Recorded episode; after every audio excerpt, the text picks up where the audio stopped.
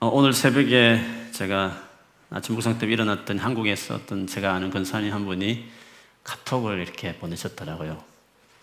어, 최근에 좀 교회를 옮길 일이 있어서 옮기는데 어, 주변 교회를 쭉 둘러보다가 한 교회를 이제 결정하시게 됐는가 봐요. 어, 그 아들이 하나 있는데 아들이 좀 청년의 시절에 부모님이 고생한 걸 보고 하나님께 대한 마음을 닫아가지고 교회도 잘 안 나가고 또 남편분도 예전교회 너무 영적으로 너무 다운되고 들어야 되고 이래서 어, 고민 고민하다가 이제 아들을 위해서 청년부가 있는 교회를 좀 생각하고 또 영적으로 좀 회복되는 교회를 생각하다가 마침 한 교회를 이제 찾았는가 봐요. 그래서 이제 그 교회를 이제 결정하려고 했는데 어, 좀 아시는 어떤 분이 어, 이 시대를 잘 알아야 된다. 그래가지고 이제 동영상을 이제 보내주셨는가 봐요. 동영상을, 동영상을 쭉 보다가 그 교회가 이제 선택하려는 교회가 통합적 교회인데 통합적 교회가 십자가가 있고 그게 이제 가운을 이렇게 이렇게 둘러둘러 이렇게 걸어놓는 그런 어떤 장식이 있거든요. 근데 그 동영상에 그분이 말하기를 그게 이제 M자 마리아 상이고 그래서 마리아 숭배의 상징이 들어있다 이렇게 하면서 어, 통합책은 WCC라고 이런 들어보신 적 있겠죠. 세계 교회 협의회라고 해서 어뭐그 WCC 가입된 교단이거든요. 그래서 거기 가입된 교대, 교회이기 때문에 WCC의 그 이벤트 중에 우리가 용납할 수 없는 복음지 볼 때 용납할 수 없는 행위들도 하기도 해요. 그래서 그 가입되어 있는 교단에 속했기 때문에 그 속하면 우리가 마지막 때에 자칫하면 구원을 이룰 수 있다. 그런 교단에 가면 안 된다. 뭐 이런 식의 영상이 너무 많이 아, 유튜브에 WCC와 관련된 이야기들이 많습니다. 뭐 저야 WCC를 반대하는 그것 때문에 통합하고 통합 교단하고 장, 제가 속한 합동 교단이 분리되었으니까 저는 WCC를 반대하는 합동 교단에 속해 있지만 어, 그렇다 해서 그 WCC에 가입되어 있는 우리 주류 교단이 감리교도 가입되어 있고 장로교 중에 통합교단도 가입되어 있는데 그 교단의 모든 교회들이 다 비교했고 그게 속하면 안 된다라고 하는 가르침에는 동의할 수 없습니다. 그 근사님 딴에는 아무래도 순수하니까 이 교회를 가야 되니 말아야 되니 뭐 이런 질문들을 이제 심각하게 이제 정하려 했는데 그 동영상을 보고 이제 고민을 하게 된 것 같습니다. 여러분 이제 한국의 목사님들 좀 아시는지 모르겠지만 선한 목자 유기수 목사님은 WC 가입된 교단인 감리교 목사님이시고 만나교회 김병상 목사님도 통합 쪽에 속해 있고 온누리 교회도 이재원 목사님도 통합적 교단에 속해 있는 것입니다. 그렇게 보면 사실 이것저것 따지면 이제 기존 교회에 갈 것이 없게 되는 거죠. 정말 이런 식의 여러 가지 정말 믿음을 지켜보겠다고 하는 이런 노력들, 그런 영상들을 보면서 자기 나름대로 거기에 정말 주의 재림을 준비하고 살아가는 것이 끼어 있는 것일까? 그것이 시대를 분별하는 일인가? 그리고 예수님을 재림을 준비하는 깨끗한 어린 양의 신부로 살아가는 삶인가 하는 것입니다. 이 부분을 직접적으로 다루지는 않지만 어, 그것에 대해서 뭐 언론적인 답을 또 오늘 본문을 보면서 좀 여러분과 나누려고 합니다. 말미에 오늘부터 이제 요한계시록에 이 계시록을 받았던 독자들인 일곱 교회에 대한 말씀을 좀 나누려고 합니다. 일곱 교회를 하나하나 살피면 좋겠지만 저는 계시록에 좀, 좀 이해하기 어려운 뭐 한상 같은 것들을 좀 나누고 싶기 때문에 일곱 교회에 대해서는 빨리 넘어가려고 합니다. 오늘과 한 번 더 다음에 이렇게 해서 둘로 이렇게 마무리 지으려고 합니다. 그런데 일곱 교회를 이해하는 건 너무 중요합니다. 왜냐하면 일곱 교회를 바르게 이해를 해야 그 뒤에 있는 환상이 왜 나왔는지를 왜 이 환상들이 일곱 교회를 위한 말씀인지를 같이 이해할 수 있기 때문에 그렇습니다. 일곱 교회가 어떻게 되어 있는가 지도 한번 보여줄 수 있으면 보여주시면 일곱 교회는 지금은 터키 지방에 있죠. 터키의 어, 해변가에 이제 에베소라는 네. 그 에베소가 이제 있고 그 에베소 위로부터 쭉 어, 시계 방향으로 이렇게 쭉 그 위치한 교회 순서가 일곱 교회 순서거든요. 그 에베소 있죠. 그 옆에 밤모습이 있잖아요. 에베소, 서머나, 버가모, 두아디라, 사대, 빌라델피아, 라우디케 이렇게 쭉 어, 오른쪽 돌게 되죠. 우체국 아저씨가 만약 배달을 하면 저런 식으로 도는 거죠. 그래서 그 순서에 맞게끔 어, 주께서 교회의 말씀을 주신 것입니다. 네, 됐습니다. 에베소 교회에 대해서는 제가 읽지는 않았습니다. 너무 여러분이 잘 압니다. 첫사랑 회복하라 할 때 늘 에베소 이제 교회에 대한 말씀을 가지고 늘 여러분 많이 들었기 때문에 그렇습니다. 그렇지만 조금 설명을 넘어간다면 에베소는 로마가 이제 서쪽에 있다면 로마 오른쪽 소아시아 여러 지역에 보면 최고 큰 도시, 제일 잘 사는 도시가 딱 세 개 있습니다. 그게 이제 에베소라는 도시고요. 그 다음 북아프리카, 이집트죠. 성경적으로 이집트, 아프리카 북쪽에 보면 알렉산드리아가 있습니다. 그 두 번째 또 도시고, 그 다음에 팔레스타인, 이스라엘 땅으로 본다면 여러분 안디옥 교 있잖아요. 그러니까 이스라엘 저 위쪽에 그 시리아 안디옥 이세 도시가 3대 도시가 당시에 제일 잘 사는 도시였습니다. 거기에 이제 에베소 교회가 이제 당연히 오늘 첫 등장하게 됩니다. 거대한 경기장과 시장이 있었고 2만 5천 명을 한꺼번에 수용하는 극장이 있습니다. 그리고 고대 7대 불가사의라고 일컬어지는 풍요의 여신 아르테미스, 다이아나 신이라고도 하기도 하고 성경에는 아데미 신전 이렇게 사도행전 일컬어지기로 하는 신전이 이 에베소에 있습니다. 그 신전의 길이가 130m, 폭이 60m, 높이가 18m, 데리스 기둥이 127개, 어마어마한 우람한 어, 신전이죠. 그 신전에 어, 있는 여 사제들은 신전 창기들이었고, 신전을 중심으로 반경 얼마 안 되는 그 기간에 도피권 인정되어서 범죄자들이 거기만 들어가면 우리 식으로 경찰이 잡아가지 않는 그러니까 신전 중심으로 엄행과 수많은 악한 범죄자들이 다 도망쳐서 거기에 이제 모여 살게 되는 시기의 어떤 도시였으니까 아주 부도덕한 곳이 이 에베소의 특징이기도 했습니다. 근데 이 에베소는 그 중요한 아시아의 중요한 도시였으니까 바울이 당연히 이제 3차 전도 때 아주 집중해서 여기서 이제 복음을 이제 교회를 이제 세우게 되잖아요. 바울을 이어서 어 유명한 디모데도 그리고 이 요한계시록을 쓴 요한도 이 에베소에서 목회를 했습니다. 걸쭉한 성경이 유명한 그런 목회자들이 에베소 교회를 담당해서 맡았다 할 수 있습니다. 그러다 보니까 이 에베소 교회는 말씀에 굳게 서 있는 전통과 역사가 있는 또 어머니 마더 처치 역할을 할 만한 그런 교회였습니다. 오늘 본문에 어, 읽지는 않았지만 그 에베소 서 도의 2장에 보면 어, 악한 자들을 용납하지 않았다 그랬습니다. 그러니까 이게 엄난하고 도덕적 문란한 곳에서도 이 교회는 물들지 않고 깨끗하게 살려고 악한 것은 전혀 용납하지 않는 거룩하게 살려고 하는 교회였다라고 주님도 인정해 주셨습니다. 그리고 잘못된 가르침들에 대해서도 분별하고 어, 어, 용납하지 않는 잘 그래서 진리 위에 말씀이 굳게 섰기 때문에 어떤 이단들이 들어와도 그걸 다 분별해내고 절대 흔들리지 않는 말씀이 굳게 선 그런 교회였습니다.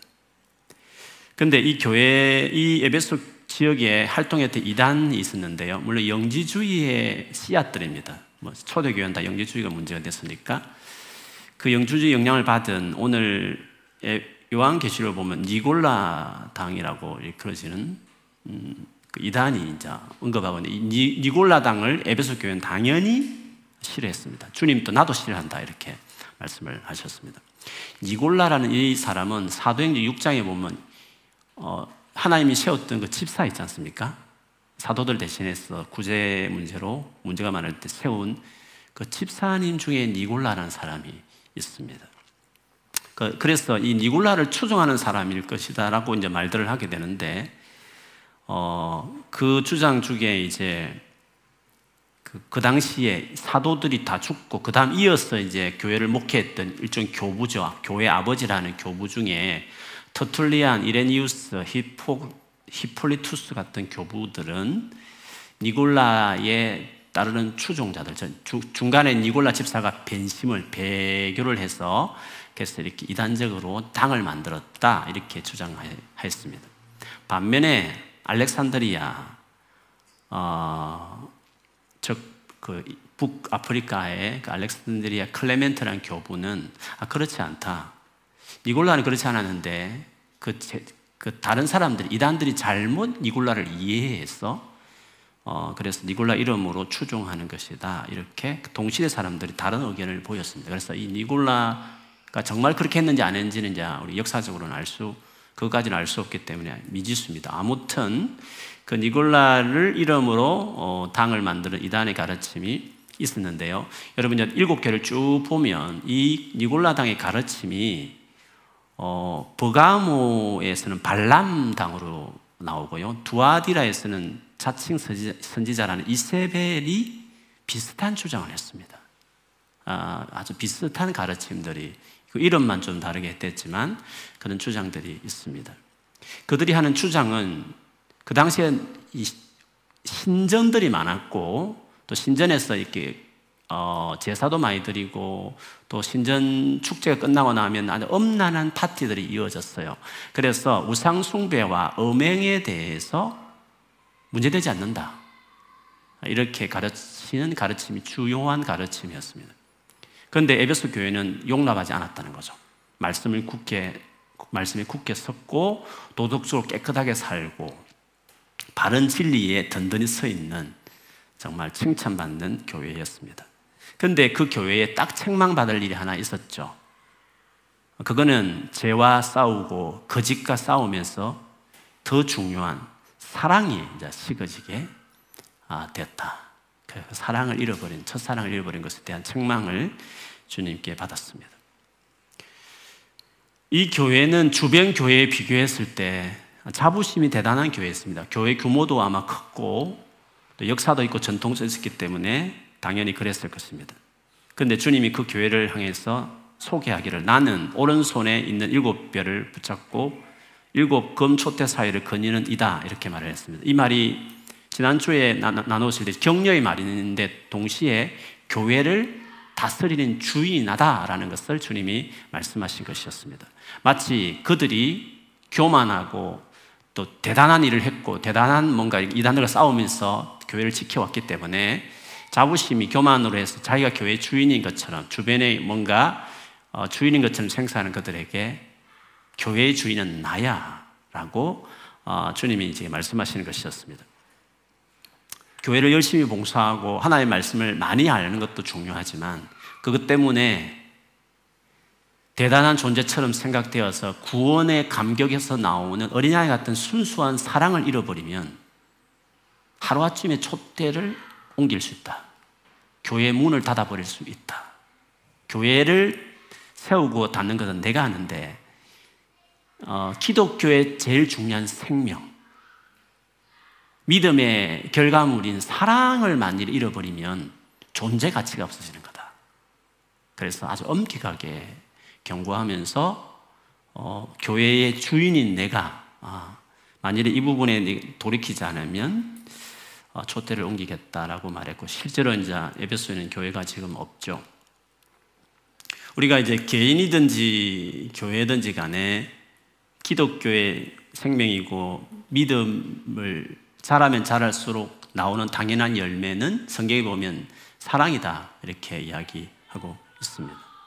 근데 이 중요한 사랑이 이제 식어지면 자기도 모르는 사이에 그 증거가 이제 옳고 그런 것을 판단하는 재판장의 자리에 앉아가지고 다른 사람을 평가하고 정죄하는 기가 쉬운 것입니다. 특별히 오랜 신앙생활을 한 사람, 많은 봉사의 경력을 가지고 있고 또 성경을 당연히 많이 듣고 배웠기 때문에 많이 아는 사람들이 예배소 교회 같은 위험성에 많이 빠질 수가 있는 거죠. 그리고 한편에는 또 교만해지기도 하고 이제 그럴 수 있는 것이죠. 근데 주님은 그들에게 그런 교회를 향해서 누가 주인인지를 명백하게 말하면서 그 태도와 행동을 고치지 않으면 아, 내가 클로저 시키겠다 할 정도로 이 사랑의 부분을 정말 중요하게 생겼습니다. 그래서 저처럼 또 우리 수요예배 나오는 많은 분들이 이제 오래 또 신앙생 하셨을 텐데 언제나 성경을 많이 알고 혹은 교회에서 많은 봉사를 하고 있고 중요한 일을 하고 있다는 그것들이 자칫 에베소 교회 가졌던 이런 어떤 잘못에 빠지면 안 되겠죠. 두 번째 서머나 교회는 어, 에베소 바로 옆에 있었습니다. 잘 사는 도시 옆에 있었으니까 당연히 에베소 다음으로 잘 사는 부요한 어, 도시였습니다. 항구 도시였고 물질적으로 풍요한 곳이었습니다. 문화 예술로도 유명했고 운동 경기장, 웅장한 도서관, 음악당, 아시아에서 가장 큰 극장 등이 있었습니다. 로마 정부로부터 자율권을 받은 에베소와 함께 자유 도시였고 그래서 로마에 충성하는 도시였습니다. 황제 숭배에 있어서는요. 바로 그 다음에 있는 살펴볼 버가모와 라이벌이 될 정도로 열심히 있었던 도시였습니다. 주변 지역에 황제 숭배를 하는 많은 신전을 총괄하는 기능을 할 만한 도시였습니다. 그러다 보니까 모든 경제 시스템이 황제 숭배와 밀접한 관계를 가지고 있었어요. 그런 부유한 도시임에 불구하고 당연히 그 황제 숭배를 거부했던 교회 성도들은 어떻게 살았을까? 그 성도들은 2장 9절에 보면 내가 내 환란과 궁핍을 알거니와 실상은 내가 부요한 자니라 자칭 유대인이라는 자들이 비방 또 알거니와 실상은 유대인이 아니요 사탄의 회당이라라고 어, 그 교회를 주님 이렇게 보셨습니다. 잘 사는 도시인데 궁핍했습니다. 환란이 있었습니다. 어, 그리고 이, 이 일에 특별히 어려움을 준 사람은 유대인들이었습니다. 유대인들이 고발을 하는 거죠. 정부에, 정부 관리자들에게. 유대교는 봐줬으니까 유대교 아니다고 해서 그러면서 그들이 어, 부유한 도시지만 뭐 여러 가지 변변한 직장도 구할 수 없고 여러 가지 어려움이 있었겠죠. 그래서 참 궁핍하게 살았고 많은 어려움을 겪고 있었다. 주님은 그걸 아시고 있었어요. 그러나 너희가 부유한 자다라고 인정을 해 주셨죠. 주님 그들을 향해서 나는 처음이고 마지막이다 했습니다. 자기를. 이 자기 당신을 소개할 때 다 이유가 있습니다. 처음이고 마지막이라는 것은 내가 다 안다는 겁니다. 그 내가 다 다스리고 있다. 라고 그들을 격려하는 의미로 하신 것이, 위로하신 것이었습니다. 그러면서 죽었다가 살아난 이다. 이렇게 말을 했습니다. 나도 사실은 죽었다 살아났다. 이 말은 나도 너희들부터 먼저 이런 고통을 겪었다. 어, 내가 그 고통 한란을 안다. 이런 의미로 어, 말씀하신 것이었습니다. 어, 이 교회를 향해서 주님은 당연히 많은 이제 환란들이 계속 있을 것을 소문들이 많았기 때문에 장차 받을 고난에 대해서 두려워하지 말라라고 말했습니다. 그러면서 고난이 열흘 정도 어, 될 거다.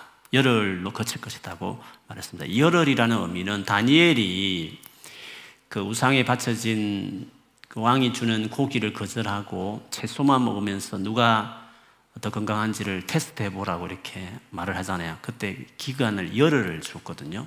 열흘은 짧은 기간에 어, 그 일반적인 날짜입니다. 그때 고대 사람들이 그렇게 짧은 기간을 한정된 짧은 기간을 말하되 열흘 이렇게 이야기를 하죠. 그래서 이 말은 고난을 겪을 수 있지만 열흘 정도로 내가 한정하겠다. 즉 한란 받는 우리 성도들을 하나님이 어, 끝까지 그리 고통당하지 않도록 지키고 보호한다라는 어떤 그런 메시지로 이 말씀을 하신 것이었습니다. 이 교회를 향한 적극적인 주님의 건면은 죽도록 충성하라 그것이었습니다. 네, 이 의미가 어떤 의미인지를 이제 이 교회를 알면 알겠죠. 순교하더라도 충성해라 이런 뜻입니다. 어, 끝까지 죽는다 할지라도 내게 충성해라. 이렇게 이 교회를 향해서 주님이 말씀하시. 그러면 생명의 멸류관을 주겠다. 말씀을 하셨습니다. 우리가 이제 살면서 주와 복음을 위해서 어, 당하는 희생, 손해, 어려움 이런 것 주님이 다 알고 계시고 보신다는 거죠. 그리고 그 어려움들을 열흘이라는 짧고 한정된 기간이 되도록 주님이 그 속에서 보호하고 돌본다 이런 것을 어, 이 교회를 향한 메시지 속에서 찾을 수 있습니다. 그 다음 세 번째 이제 부가모라는 교회, 부가모라는 지역은요 높은 산 위에 있는 도시였습니다. 요새죠. 높은 산 위에 위에서 이제 적군이 쳐들어오면 쏴버리면 되니까 하사를 이게 아주 높은 천년 요새였습니다. 로마가 아시아를 다스리기 전에 알렉산더 대왕을 출범으로 나타난 그리스가 사실은 그, 그 주변 나라를 다 다스렸잖아요. 로마가 아시아를 다스릴 다스리기 위해서 총독부로 설치한 그 행정 도시가 이 버가모입니다. 그러니까 에베소라는 지역은 지금을 보면 뉴욕 같은 경제가 활발한 도시라면 이 버감은 워싱턴 같은 행정 수도와 같은 것이라고 말할 수 있습니다. 로마 3대 황제를 숭배하는 거대한 신전 세계가 있었습니다. 소아시아 황제 숭배의 중심지입니다. 당연히 행정도시니까 그렇습니다. 그래서 주님이 사탄의 보좌가 있는 곳이다 이렇게 하신 이유는 거기에 있습니다. 로마라는 그것이 황제 숭배가 서쪽의 중심이라면 동쪽의 버가모가 이제 황제 숭배의 대표적인 도시다 이렇게 이야기할 수가 있습니다. 황제 숭배를 왜 로마가 했느냐 하는 것은 어 제가 지지난번에 배경으로 좀 설명한 적이 있습니다. 로마 황제가 변변찮은 황제였습니다. 로마에서는 황제 숭배를 비웃었습니다. 지가 뭐 신이라고 이렇게 비웃었습니다. 그런데 로마는 그랬는데 이제 로마 아닌 로마의 식민지에 있는 지역들은 좀 달랐습니다. 로마의 많은 혜택을 받았습니다. 경제적인 도움도 받고 여러 가지 이렇게 했거든요. 그래서 항상 거기 보면 우리 일제 어, 우리가 다스릴 때 일제 앞잡이가 되는 사람이 꼭 나오듯이 어, 그 당시에도 로마의 앞장서서 과도한 충성을 하는 사람이 있었어요. 어, 그제 식민지에 있는 사람들이었죠. 거기 관리들이었죠. 그래서 이제 이 소아시아의 로마와 다르게 분위기가 황제 숭배에 대한 아주 극렬한 추종자들과 열심히 하는 사람들이 이제 당연히 나오게 되는 것이었습니다. 근데 황제 숭배는 어, 전에 말씀드렸지만 그렇게 까다롭지 않습니다. 1년에 딱 한 번 방문해서 가이사가 하나님이라고 고백하면 끝입니다. 그 이후에 원하는 종교를 얼마든지 가질 수 있습니다. 매일 뭐 갈 필요도 없습니다. 1년에 딱 한 번만 방문하면 되는 일이었습니다. 그때 그걸 숭배하면 이제 표를 받는 거죠. 그 셀프 티케이트를 가지고 경제 활동이 가능해지는 겁니다. 그게 666의 의미죠. 만일 그걸 거부하면 반역 행위로 간주해서 경제적, 사회적 불이익을 당하게 되어 있었습니다. 근데 교회는 이제 교회 측에서 볼 때 이게 간단한 일인데 그냥 눈찔끔 갖고 하면 될 일인데 만약 그걸 안 하면 많은 어려움이 있는 것이죠. 그래서 나름대로 이제 합리화하는 거짓 가르침들이 쭉 있는 거죠. 먼저 그 일을 앞장서는 사람들이 교회 안에도 있지 않겠어요? 부득이하게 살, 먹고 살기 위해서, 사업을 하기 위해서. 어쩔 수 없다는 마음으로 어, 그들이 말하는 말들이 있었습니다. 이는 신앙적인 게 아니다. 정치적인 것이다. 신사 참배할 때도 그랬습니다. 이거는 신앙이 아니고 이는 정치적인 의식이다. 이렇게 말을 했듯이 똑같은 거죠. 그거를 받아들이는 자들이 있었습니다. 그거를 받아들이도록 말했던 사람들을 이 어, 도시에는 발람의 교훈을 따르는 어, 사람들, 그 발람당, 니골라당과 비슷한 교훈을 했습니다. 아무리 행정 도시다 보니까 이 박해와 경제적 어려움이 두려워서 타협하는 교회인들이 많이 있었던 것 같습니다. 그 중에도 믿음을 지켰던 주기철 목사님 같은 안디바는 순교를 하기도 했고 주님은 그걸 칭찬하셨습니다. 그리고 남은 타협하는 많은 교인들에게 어, 회개하라고 이렇게 촉구하기도 했습니다. 그렇지 않으면 좌우의 날선 검, 검은 심판한 것은요. 심판하, 심판하기 위해서 늘 싸우러 올 것이다. 주님이 경고하셨습니다. 그 다음에 이제 쭉 올라서 꺾었어요. 그 다음 이제 두아디라 지역인데요. 두아디라 교회가 처한 상황도 조금 비슷했습니다. 물론 좀 정치적인 박해보다는 그 사회 시민으로서 살아가는 압력이 이게 어려움이 이제 두아디라 교회는 직접적으로 있었습니다.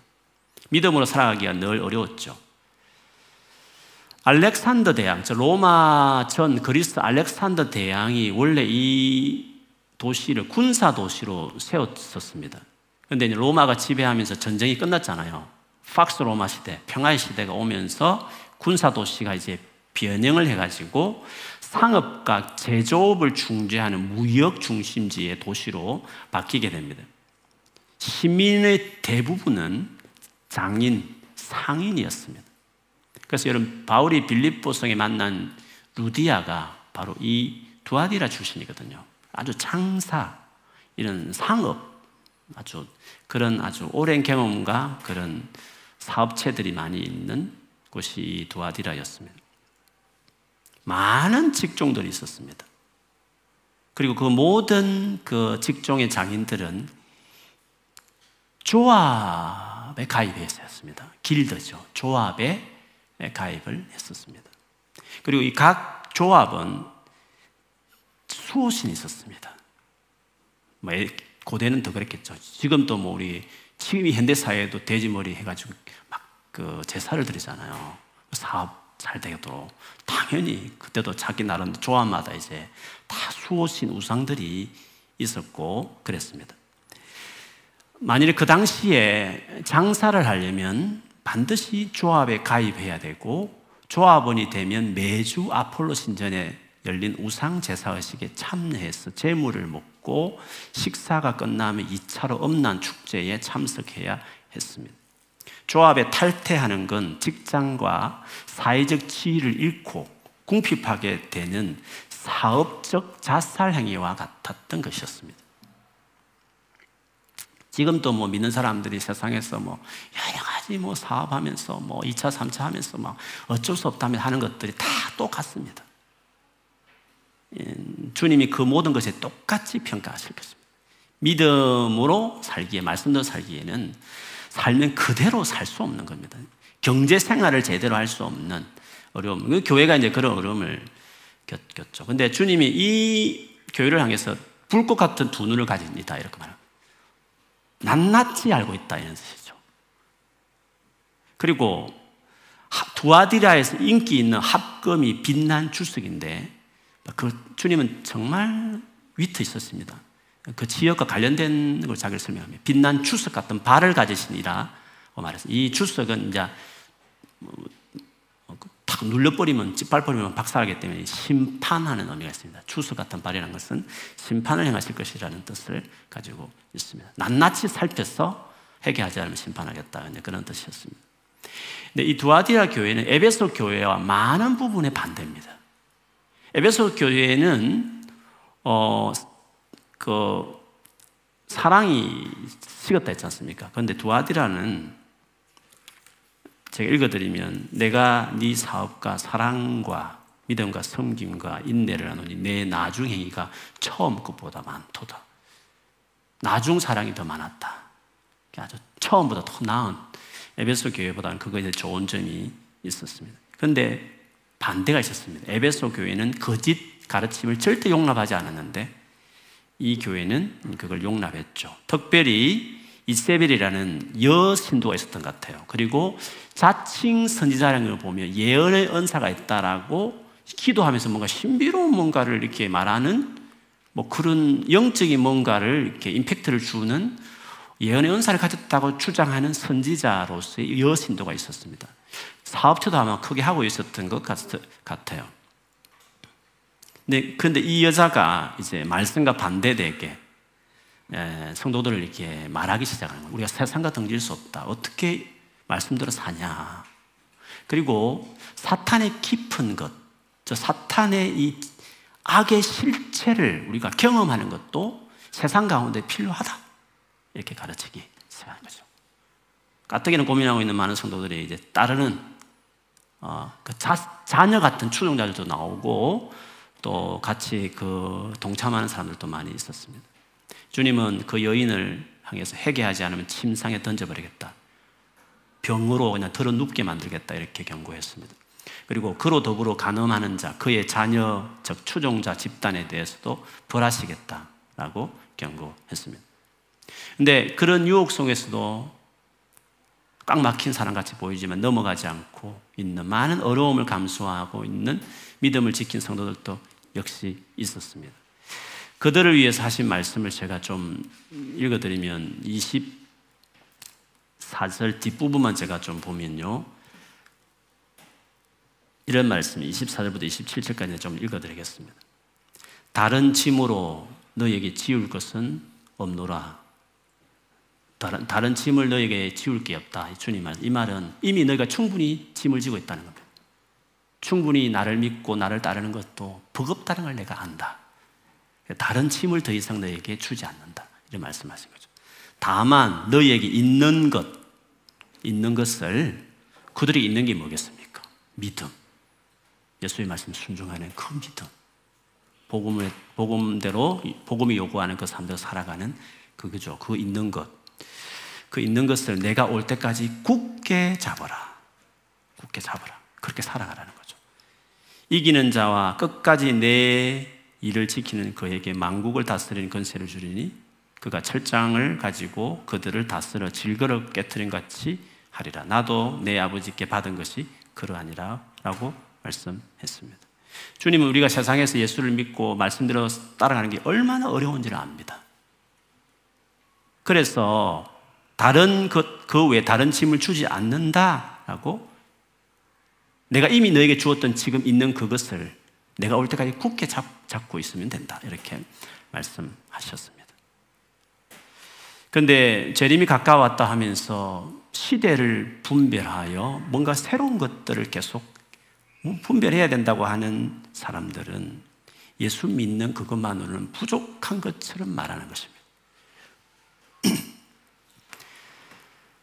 주님이 주님의 재림과 관련해서 어, 주님이 하신 그 경고는 두 가지입니다. 재림의 말씀하실 때마다 주님은 복음서에 두 가지를 경고하셔서 하나는 미혹당하지 마라. 이게 첫 번째입니다. 두 번째로는 깨어 있어라. 이게 두 가지 교훈입니다. 미혹당하지 마라. 깨어 있어라. 이게 두 가지가 중요한 예수님의 교훈입니다. 미혹당하지 말라고 한 이 대상은 누구냐 할 때는 예수님의 시기, 예수님의 재림에 대해 지나친 관심을 갖는 사람들입니다. 예수, 즉, 예수님의 시기와 징조에 관심을 많이 가지는 자들에게 주님은 미혹당하지 만, 미혹당할 수 있기 때문에 미혹당하지 말라고 말했습니다. 여러분, 예수님 재림 관심 없고 세상을 즐기며 살아간 사람들이 미혹을 당하겠습니까? 미혹 안 당합니다. 전혀 관심도 없습니다. 음. 미혹당하지 말라는 대상이 재림에 지나친 관심을 가지는 사람이었다는 것을 기억해야 됩니다. 어, 뭐 마태복음 24장 봐도 그렇고 요즘 제가 그걸 좀 사실 설명해야 되는데 그까지 하면 너무 시간이 많이 걸려 제가 많이 스킵하지만 데살렘 후스 같이 제3정 제3성정 건립 이스라엘의 성정 건립 관심이 많은 사람들이 주로 많이 보는 데살렘 후스 2장을 봐도 그렇습니다. 그 시기에 대해서 왔다고 막 떠들고 두려워하는 그들에게 주, 바울이 말한 게 있습니다. 재림에 대해서 막 두려워하는 그 재림에 대해서 막 이렇게 주님 오시면 내가 구원받아 이렇게 막 생각하는 그들에게 바울은 똑같았습니다. 미혹, 그렇게 하면 미혹당한다. 미혹당하지 마라. 미혹이라는 것은 언제나 재림에 대해 많은 관심을 갖는 사람들이 그래서 제가 이게 유튜브에 올라오는 수많은 극단적 종말 때 얼마나 많은 재림을 진짜 생각하는 사람들인데 깨어 있겠다고 막 거룩한 신부가 되겠다는 사람들인데 너무 그게 두려워하다 보니까 이게 분별을 잃다 보니까 미혹을 당해버리는 거죠. 그래서 미혹 당하지 말라는 것은 뭐 세상을 향해서 뭐 재림도 생각하지 않는 사람들을 하신 말씀이 아니라 어, 그리스도가 여기 있다 저기 있다 막 관심이 많다 보니까 막 쏠려가는 거잖아요. 그래서 속을 가능성이 많기 때문에 그런 자들에게 한 말씀이고 깨어 있으라 이 말은 반대죠 완전히 완전히 재림에 관심이 없는 세상 부여와 성공과 출세 뭐 타협해가면서 막 돈 되고 성공할 일이면 말씀이고 뭐고 그거는 에 이, 세상을 어떻게 그렇게 살아가면서 그냥 세상을 다 타협하고 살아가는 세상을 사랑하는 사람들을 향해서 주님이 하신 말씀이 깨어 있어라. 그건 잠자는 거다. 깨어 있어라 이렇게 대상이 이제 그렇게 다른 것입니다. 그래서 미혹을 당하고 배교하는 이유는 지금 말하는 극단의 종말론자들의 주장과 다르게 당하는 배교 당하는 이유는 시대를 분별하지 못해서가 아닙니다. 우리도 모르는 사이 속을 수 있어. 나도 모르는 사이 그렇게 수 이런 의미가 아닙니다. 바울이 뭐 그 성전에 적그리스 나타난다는 말도 할 때도 뻔하게 나타난다. 적그리스 나타나면 다 안다. 그 주님 오셔서 멸망시키다. 이 말을 하려고 한 것이지.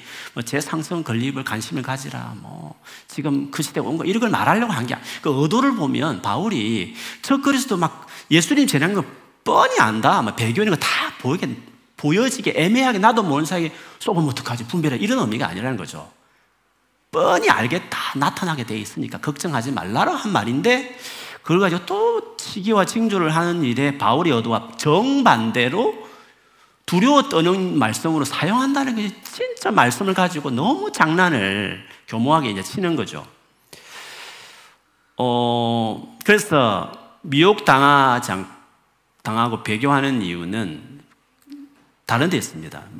대사령후서 2장을 좀 설명하면 좋은데 2장 뒤에 보면 바울이 결국 강조하는 게 뭐냐면 내가 너에게 전했던 복음을 믿지 않아서 그렇다.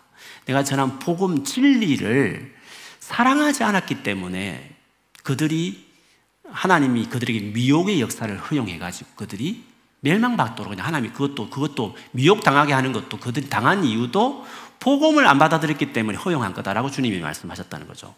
주님의 바울의 요약은 내가 너에게 전했던 이 복음의 진리를 사랑하면 되는 거다. 거기서 평강을 누리고 내가 너 원래 주었던 걸 굳게 잡아라. 그거를 그거를 바울이 역시 재림을 이야기하면서 그걸 강조했기 때문에 예수님이 가르침도 그렇고 바울이 가르침 다 마찬가지입니다. 오늘 계시록 두아디라 교회를 만 내가 너에게 처음 주었던 거 원래 처음부터 주었 내가 초림에 왔을 때 주었던 거 이루었던 거 구원, 복음, 그 믿음 그거를 지키면 되지. 더해서 내가 침을 너에게 더 주고 싶지 않다. 줄 필요도 없고 믿음을 지키는 것만으로 힘든 것이기 때문에 열심히 재림하실 때까지. 그래서 그런 말씀을 하셨습니다. 내가 더한 짐을 너에게 지우지 않겠다. 이 말은 그 예루살렘 지도자들이 이방 지역에서 회심한 이 사람들을 어, 우리가 하나님 백성을 받아줄지 안 받아줄지 그 회의를 열잖아요. 사도행전 15장에 보면 15장에 이방 교인을 향한 그 예루살렘 지도자들의 결론을 결론의 말에 이런 말이 있습니다. 15장 28절에 보면 성령과 우리는 이 요긴한 것들, 이 중요한 몇 가지 외에는 아무 짐도 너에게 지우지 아니하는 것이 옳은 줄 알았다는 거죠. 아무 짐도 너에게 지고 싶지 않다는 거죠. 뭐 요긴한 것처럼 우상 제물이나 뭐 피나 뭐 목매어 죽인거나 음행 멀리하면 할지 이에 스스로 삼가면 잘 되리라. 평안함을 원하노라 이렇게 하셨습니다. 예수 처음 믿는 그 믿음에 굳게 서는 것으로 제쳐 올인 것이 it's enough인 겁니다. 그 자체도 버거운 겁니다. 오늘 하나 오늘 이 일곱 교회를 다 보시면 믿음을 사는 것 자체가 그 당시에도 다 어려웠어요. 지금도 뭐 마찬가지입니다, 여러분. 그러니까 믿음 특별한 게 있는 게 아니라 특별한 분별이고 뭐가 없습니다. 분별을 대단히 하겠다 하다가 미혹에 들어가는 것입니다. 분별이라는 것은 복음이 뭔가, 예수를 믿는 것이 뭔가, 구원을 받기 위해서 예수의 제자가 예수를 따른다는 삶이 뭔가를 알아가는 것, 복음을 알아가는 것이 중요한 것이지, 마지막 시대에 특별한 새로운 정보를 사탄의 전 세계를 어떻게 지금 조종하고 있는지 그 정보를 추적한다고 지금 되는 게 아니라는 거죠. 사탄은 또 밥 먹고 가만히 있겠습니까? 나름대로 일을 하겠죠. 그거를 깊이 연구하기보다도 하나님 어떻게 일을 하고 계신지, 하나님 나라를 어떻게 끝내고 있는지, 하나님 나라 운동에 관심을 가져야지. 왜 사단의 운동에 그렇게 관심을 갖느냐는 거죠. 오늘 본문을 보면 서문화 교회를 빼고는 물론 신천지는 뭐 서문화도 타락했다 말하지만 그건 하여튼 그, 그 신천지 말하고 싶지는 않고 서문화 교회는 배교하지 않았습니다. 지금도 교회가 남아 있습니다. 예, 신천지 주장하고 다르죠. 물론 신천지는 뭐 12명이 뭐 하여튼 희한한 자기가 거, 같은 일어난 거 조그만 이단 하나 없앤다는 그걸 가지고 벨벨 이야기를 다 해요. 근데 서문화 교회를 빼고는 모든 교회가 다 이제 배교의 길을 가는 가르침들이 다 있었습니다. 그렇죠? 그런데 주님이 그런 교회를 떠나라고 말하지 않았습니다. 그 교회를 떠나라고 말하지 않았습니다. 도리어 그런 속에서도 믿음을 지키고 있는 성도들을 칭찬했습니다. 심지어 배교의 주역이라고 할 만한 이세벨도 회개할 기회를 주셨습니다. 교단의 지도자들이 잘못된 결정을 한다 치더라도 갈 곳이 없다면서 교회를 아예 떠나서 고립되면 안 된다는 것을 말하는 것입니다. 유교상 목사님, 김병삼 목사님, 다운주의 신앙을 설파하는 분들이 아닙니다. 사탄은 극단적 종말 영상을 통해서 많은 교인들을 두려움에 사로잡히게 하고 더 이상 교회를 믿지 못하게 만들어서 사탄이 어떻게 세상 나라를 정복해 가고 있는지에 대한 더 업데이트된, 더 시리어스한 영상을 계속 보면서 두려워 떨게 만드는 것입니다. 그렇게 되면 어떻게 되겠습니까? 사탄이 세운 골리앗 이 시대의 골리앗을 두려워하게 만들고 골리앗이 어떻게 설치고 하나님 백성 교회를 잠식하려고 지금 하고 있는지를 계속 보도하게 함으로써 과거 이스라엘 군대처럼 도망치게 만드는 것입니다. 다윗같이 나와야 되는데 도망치는 이스라엘 군대로 다 폐잔병으로 그 같은 영상들이 만들어버리게 되는 것입니다. 다윗처럼 사단이 어느 시대나 다 그렇게 했습니다. 골리앗을 채웠듯이 신차삼배를 통했었든지 공산주의를 통했었든지 어느 시대든지 교회를 박해하는 거 다 했었습니다. 그거 하나하나 또 지금 또 뭔가 계획을 하고 있겠죠. 그렇지 않겠습니까? 예수님 재림할 때까지 수많은 뭔가를 교회를 박해하는 일들이 있겠죠. 그러면 그거를 정보를 다 알면 어떻게 합니까? 이스라엘 표장매처럼 다 숨어버리게 되는 거잖아요. 다 한다 치더라도 다윗처럼 그 시대에 그렇게 그 시대를 거슬러서 당당히 나서가지고 망군의 여호와 이름을 드러내면서 복음을 찬란하게 빛을 내면서 하나님 나라를 완성을 해야지 싸워가야지 박해받으면서 궁핍을 감수하면서까지 복음을 위해서 살아가는 다윗 같은 용병을 기려야지 어떻게 다 두려움에 사로잡히게 만들어서 다 교회도 떠나버리고 고립시켜버리고 더 깊은 골방에서 그렇게 두려움에 잡혔어. 하나님 나라 위해서 하나도 일을 하지 않는 자기 혼자 살겠다라는 혹시 미혹당할지 모른다 다 숨어버리게 만들어버리는 하나님 나라를 지연시키는 하나님 나라를 방해하는 그 일꾼들을 다 손목을 다 묶어가지고 만들어버리게 되는 오히려 그렇게 바라는 예수의 재림을 지연시키는 그게 무슨 어린 양의 신부입니까? 어린 양의 신부는 장렬하게 주 예수를 위해서 복음을 위해서 싸우다가 순교까지 가고 어려움을 당하면서 가야 어린 양의 순교를 지킨 어린 양의 신부지 다 숨어서 혼자서 기도만 있으면 그 거룩한 신부가 되는 겁니까? 그렇지 않습니다. 목숨 걸고 싸워야 등불은 등경 위에 높이 들어서 비춰야지 침대 밑에 그런 밑에 숨어가지고 그렇게 살 수 있는 것은 아닌 것이죠. 어, 그러면 지금 우리가 필요한 태도는 뭐, 무엇인가? 뭐 앞으로 종말이 아무리 가, 가까워 오겠죠. 가까울수 우리가 가져야 될 필요한 태도는 뭔가? 그거는 예수님이 처음 전거되기 시작했던 초대교회나 예수님 막 직전에 있는 시대를 살아가는 사람이나 동일하게 그 처음 받은 복음의 진리를 사랑하고 그것을 지키며 살아가는 것으로 충분하고 그것이 중요한 것입니다. 그것 때문에 설사 세상에서 가난과 고난을 직면해도 끝까지 예수님의 정인, 충성된 정인으로 살아가는 것이 그게 중요한 것입니다. 이렇게 살기 위해서 우리가 어떻게 되겠습니까? 이게 어렵습니다, 여러분. 그래서 더 이상 짐을 더 주고 싶지 않다고 주님이 할 정도 인정하셨습니다. 그 어려움을 끝까지 인내하면서 믿음을 지키기 위해서는 우리가 주님을 매일 찾아야 되는 겁니다. 그리고 매일 주님을 봐야 되고 그분 앞에 나아가서 그분의 임재와 영광을 누려야만 그래야만 그 믿음을 지키고 숨지 않고 당당하게 오히려 예수를 부인하지 않고 예수님을 증거하는 사람이 되는 것입니다. 그분이 주신 능력으로 세상에 나가서 담대 예수님을 전하고 그 말씀대로 타협하지 않고 살아가는 사람이 될 수 있는 것입니다. 예수를 사랑하는 게 좀, 우리 우물을 파야 되지. 적군의 우물을 자꾸 기웃거리기보다는 때가 되면 성령이 말씀해 주실 것이고 또 다 직감합니다. 우리 것, 우리가 가진 복음이 얼마나 광대한가. 지금 전 세계가 사탄에 의해서 지배되고 있다는 정보만 열심히 모으지 말고 오히려 지금 하나님께서 성령을 통해서 세계 곳곳에서 어둠을 몰아내고 빛을 가져오는 성리의 소식에 귀를 더 기울여야 하는 것입니다. 지금 얼마나 하나님께서 성령께서 열방에 수많은 추수하면서 사람들을 지금 구원하고 계신지 그 소식을 듣고 거기에 흥분하면서 나도 이렇게 믿음을 잘하고 주님 앞에 부르짖어서 하나님과 연합해서 거룩하게 살아서 주님과 연합해서 내가 지금 복음의 현장에 수많은 추수의 그 현장에 내 날 삶을 던지면서 나도 살고 싶다. 내가 하는 공부와 나의 전공과 직장을 가지고 내가 하나님 나라를 이 땅에 이루는 그 완성을 위해서 이 하나님 성령이 놀란 역사에 나의 주인공이 되고 싶다. 이런 마음을 가지고 홍보하면서 소망과 기쁨으로 이렇게 살아 살게 해야지. 어떻게 그렇게 두려움에 사로잡히게 하셨다. 그런 점에서 이 종말론이 얼마나 극단적인 종말론인지 사단에 의해서 도리어 미혹을 당해버려가지고 하나님 나라 전진을 가로막게 만들고 힘을 빼버리게 만들고 그 한 사람 한 사람이 다 강한 다윗 같은 용사들인데 도망치는 이스라엘 군인들로 다 전락시켜 버렸어. 교회를 떠나게 버리게 만들고 혼자 고립해서 방에서 있으면서 어떻게 하겠다는 것입니다.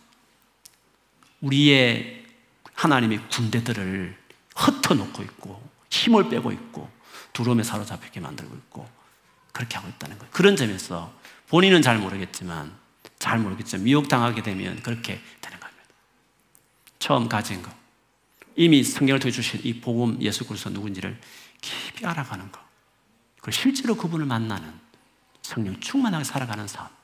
이것이 이것이 종말을 가장 깨어 있고 주님을 기쁨을 맞이하고 오실 때까지 주님의 영광을 위해 살아가는 사람의 그런 삶을 살게 되는 지름길이 되는 것입니다. 그렇게 살아가는 여러분 되기를 축복합니다. 네, 그렇게 될 줄 믿습니다.